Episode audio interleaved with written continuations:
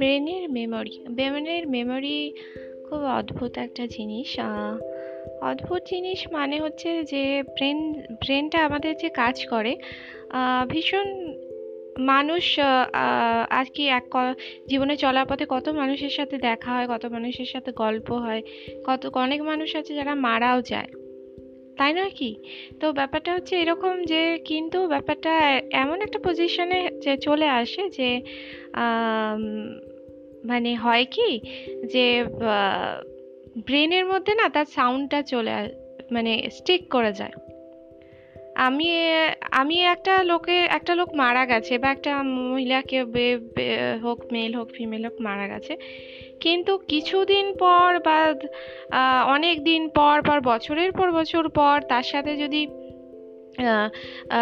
মানে তার সাউন্ডটাও যদি শোনায় কেউ, যে সাউন্ডটা কিন্তু ব্রেন কিন্তু ঠিক চিনে নেবে যে এটা অ্যাকচুয়ালি কোন কোন ব্যক্তিটার সাউন্ড, কে ছিল সে, কি যেন সাউন্ডটা চেনা চেনা লাগছে, কে যেন ব্রেনটা মেমোরি রিকল করবে, তখনই ধরা পড়বে এটা কার সাউন্ড ছিল। সাউন্ডটা খুব ভ্যারি করে, সেই জন্য যে মানুষটা খুব কাছের মানুষ হয়, মানে ব্যক্তিগত লাইফে বা খুব যার আর কি মেমোরি, মানে যে আর কি লাইফে খুব মানে গুরুত্বপূর্ণ, তার অনেক ভিড়ের মাঝখানে হাজারো লক্ষ লক্ষ সাউন্ড কানে বাজছে আর কি। কানের মধ্যে অনেক সাউন্ড আছে, ছেলের মেয়ে সাউন্ড, যা বাচ্চা কাচ্চা সবার সাউন্ড, কিন্তু যে সব থেকে কাছের মানুষ হবে তার সাউন্ডটা কিন্তু মাথার মধ্যে স্টিক করবে। তার সাউন্ডটা শুনেই ব্রেনটা রিপারকেশন হবে, নার্ভাস সিস্টেমগুলো উত্তেজনা হবে, এটা এই সাউন্ডটা তো ওর ছিল, ও বলল কথাটা। যদি সে মানুষটা আপনার জীবনে গুরুত্বপূর্ণ না হয় বা এই মানুষটার সাথে আমার ঠিক বন্ড খায় না, এই মানুষটা আমার সাথে ঠিক মেলে না, এরকম যদি হয় তাহলে কিন্তু কি হবে, জিনিসটা ফ্রাস্ট্রেশন আসবে। এই সাউন্ডটা আমি সহ্য করতে পারছি না, এই সাউন্ডটা আমার কানে বাজলে আমার উত্তেজনা, ফ্রাস্ট্রেশন, ডিপ্রেশন, অ্যাংজাইটি এইগুলো হবে। কিন্তু যে মানুষটা খুব কাছে, তার সাউন্ড যদি কানে বাজে তাহলে মেন্টাল পিস যেটাকে বলে, মেন্টাল পিস দেবে, রিল্যাক্সড লাগবে ভীষণ, মানে বলে না ভীষণ রিল্যাক্সড লাগছে, ঘুমিয়ে পড়তে ইচ্ছে করছে, পিস যাকে বলে। কাছের মানুষের সাউন্ড শুনলে সেটা মেন্টাল পিসের কারণ হয়, ঠিক আছে? কিন্তু ব্যাপারটা হচ্ছে যে মানুষটার সাথে আমার বনিবনা হচ্ছে না, মিলছে না, বা এই মানুষটাকে আমি চাই না। আর লোকে একটা জিনিস কি, অজানা অচেনা লোকজন থাকে, তাদেরকে মানুষ চায় না। লোকে সবসময় কি চায়, কাছের মানুষ আমার সাথে থাকুক, আমি যাকে চাই, আমার নিজের কাছের মানুষ বলতে নিজের ফ্যামিলি, যে ফ্যামিলিতে বিলং করতো, বা যে আর মানুষের এক একটা মানুষের ক্রাইটেরিয়া আলাদা, কাছের মানুষ কাকে করবে, যাই হোক সেটা দিয়ে সেই বিতর্কে না যাই ভালো। কিন্তু কাছের মানুষের সাউন্ড শুনলে তার কোনো ডিপ্রেশন বা কোনো রকম মানে যেটা অ্যাংজাইটি হয় না। কিন্তু কি হয়, দূরের মানুষের সাউন্ড, যেই মানুষগুলো আমার পক্ষে, মানে আমি চাইছি না, অচেনা অজানা, কি কথা বলবো এদের সাথে, কি অচেনা অজানা মানুষের সাথে কি বা শেয়ার করবো, কি বা গল্প করবো, কি বা কি করবো। তো এই জিনিসগুলো, অচেনা অজানা মানুষ মানেই আমার হচ্ছে সাংসারিক অশান্তি বা মানসিক অশান্তির কারণ। কেন গল্প করবো অচেনা অজানা মানুষের সাথে, কেন করবো, কি কারণে করবো? আজকালকার দিনে ভাগদরের লাইফ, মানে লাইফটা এগিয়ে যাচ্ছে, টাইম এগিয়ে যাচ্ছে, টাইম কারোর জন্য থামছে না, ভাগদরের লাইফ। মানুষ ছুটতে মানে সারাটা অর্ধেক জীবন তার স্ট্রাগল করতে করতেই কেটে যাচ্ছে।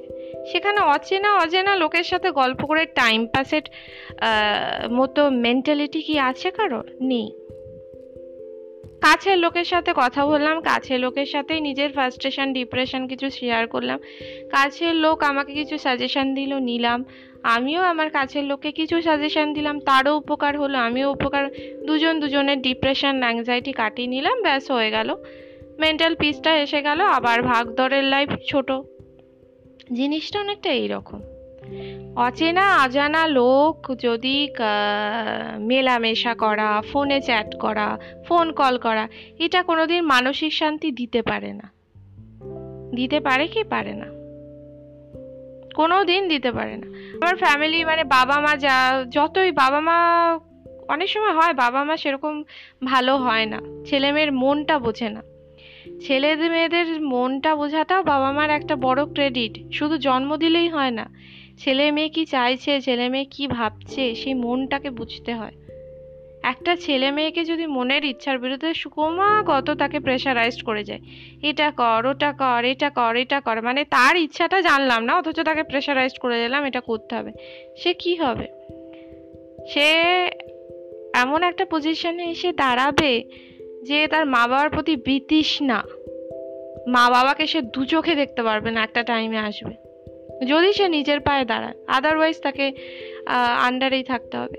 সে যদি সে নিজের পায়ে, একটা টাইমে সে দেখতে পারবে না মা বাবাকে, কারণ মা বাবা তো তার মনটাই বুঝছে না তার কি চাই। ক্রমাগত তার মা বাবার ইচ্ছাটা সন্তানের উপর চাপিয়ে দিচ্ছে, আমার এটা চাই, আমার ওটা চাই, তুই চাকরি করে এই কর, তুই এইরকম বউ চাই, ওরকম ইয়ে চাই, আমার সংসারে বউকে এভাবে আনতে হবে, বা তো আমার বাড়িটা না এরকম তৈরি হবে, জানিস তো আমার ব্যাংক অ্যাকাউন্টটা ওইভাবে তৈরি হবে, তোর দিদি বা তোর ভাই বা তোর বোনকে না এইভাবে করতে হবে। তো জিনিসটা অনেকটা হয়ে গেল না, মা বাবার ইচ্ছাটা সন্তানের উপর চেপে গেল। তাহলে কিসের মা বাবা হলো? সন্তানের মন বুঝলাম না, ছেলে মেয়ে বড় হচ্ছে, মা বাবার ইচ্ছা সন্তানের উপর উপর করে চাপিয়ে দিল, মানে কাঁধে একটা বোঝা চাপিয়ে দিল। সেই সন্তান কি করে? ডিপ্রেশন, অ্যাংজাইটিতে ভুগবে, যে আমি নিজে স্ট্রাগল করছি, আমার ইচ্ছা কে শোনে তার ঠিক নেই, আমার নিজস্ব যে ডিজায়ার, নিজস্ব যে ইচ্ছা, প্রত্যেকটা মানুষের একটা ব্যক্তিগত ইচ্ছা তো থাকেই, সেই ব্যক্তিগত ইচ্ছাটা কেউ শুনলো না, কেউ জানলো না, অথচ মা বাবা সমানে তার উপর প্রেশারাইজড করে যাচ্ছে, এটা কর, ওটা কর, সেটা কর। তো সেটা কি লাইফ হলো? কলুর বলদ হয়ে গেল না জিনিসটা। সো এই জিনিসটাই হচ্ছে মেন কথা, যে তোমাকে ফ্রাস্ট্রেশন দিচ্ছে, ডিপ্রেশন দিচ্ছে, সেটা বুঝে নেওয়া। কোনো লাভ নেই তো, জিনিসে এস্টাবলিশড হলে, লাইফে একটা জায়গায় এসে পৌঁছালে সবাই প্রেজ করে, সবাই প্রশংসা করে, আর যে ঢুকছে, যা টাকা পয়সার জোর নেই, অ্যাকাউন্টের জোর নেই, সবাই মিলে হ্যালুসিনেশন দিয়ে দেয়, মানে চারিদিক দিয়ে, মানে কি বলে না, চারিদিক দিয়ে ওই অক্টোপাসের মতো আটটা সুর একদম গিলে ধরে, কামড়ে ধরে, এবার তোকে খাবো। জিনিসটা অনেকটা এইরকম হয়, মানে চারিদিক দিয়ে আটাক করলো, কেউ খিল্লি করলো, কেউ বা টোনটিটকিরি করলো, কেউ বা র্যাগিং করলো, কেউ বা মজা করলো, এইভাবে লোকে ডাউনে নামায়। তাই সবসময় যে টাকা পয়সা থাকবে এমনও কোনো ব্যাপার নেই, নিজে গ্র্যাভিটিতে নিজে বাঁচো। একটা গরিবও হতে পারে, তার বাড়িতে হয়তো সামান্য খাটটাও একটু ওল্ড মডেলের, মানে এরকম হতে পারে, বা হয়তো মেঝেটাও ঠিক নেই, কিন্তু সেই গরিবের কিন্তু গ্র্যাভিটি আছে, বাবু আমি তোমার বাড়িতে কাজ করবো, কিন্তু আমি আমার টাকাটা বুঝে নেব, আদারওয়াইজ আমি অন্য বাড়ি দেখে নিচ্ছি, পোষালে কাজ করবো, নয়তো করবো না, আমি ভাবি না পরদিন আমার খাবার জুটবে কি জুটবে না, তবু আমি এই পয়সায় কাজ করবো না। এটা একটা গরিবের গ্র্যাভিটি, এটাকেই বলে গ্র্যাভিটি। একটা গরিবের কিছুই নেই অথচ তার মনের জোর ভীষণ, আমি এই পয়সায় কাজ করবো না, এই জিনিসটাকে বলে গ্র্যাভিটি। সো এই জিনিসটা খেয়াল রেখে যদি এগিয়ে চলা যায়, জীবনে কোনো দিনই চলার পথে কোনো রকম কমপ্লিকেশন হবে না।